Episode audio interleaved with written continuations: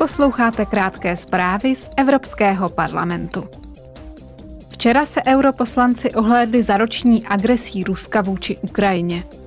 Do Štrasburku dorazila předsedkyně Evropské komise Ursula von der Leyenová a šéf unijní diplomacie Josep Borrell.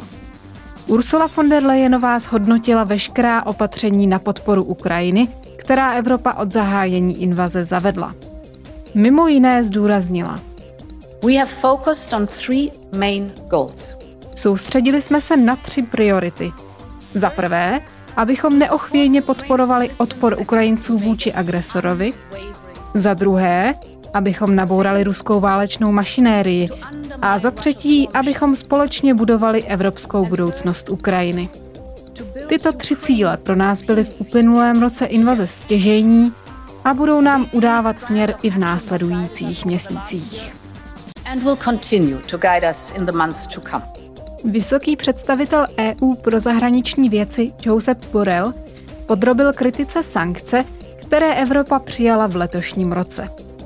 Následně požádal o další vojenskou výzbroj pro Ukrajinu. Lec, která země Evropské unie skladuje v kasárnách moderní výkonné tanky, na které se jen z Bůh darma práší. Vyzývám takové státy, aby je poskytly Ukrajině. A to co nejdříve. Jaro a léto totiž budou zcela rozhodující. Europoslanci dále projednali, jak by Evropská unie mohla podporovat Kiev i v budoucnu. O usnesení se bude hlasovat dnes.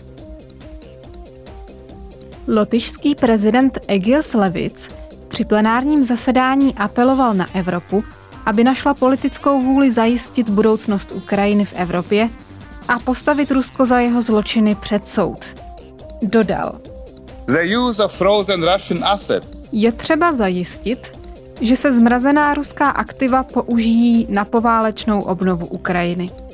Nejedná se jenom o majetek oligarchů zapletených do Putinova režimu, ale zejména o aktiva Ruské centrální banky.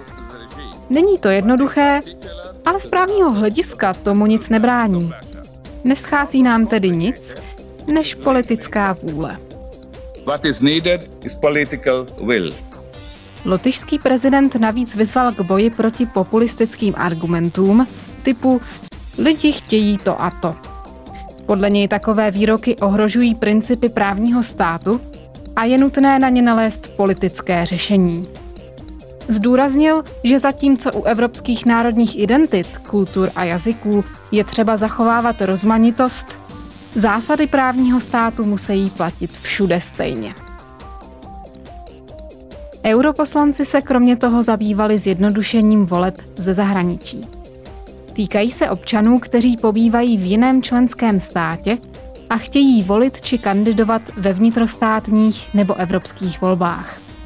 Poslanci při plenárním zasedání podpořili závazná pravidla pro systémy, v nichž je v takovém případě možné nechat se zaregistrovat. Ze zahraničí volí kolem 11 milionů Evropanů.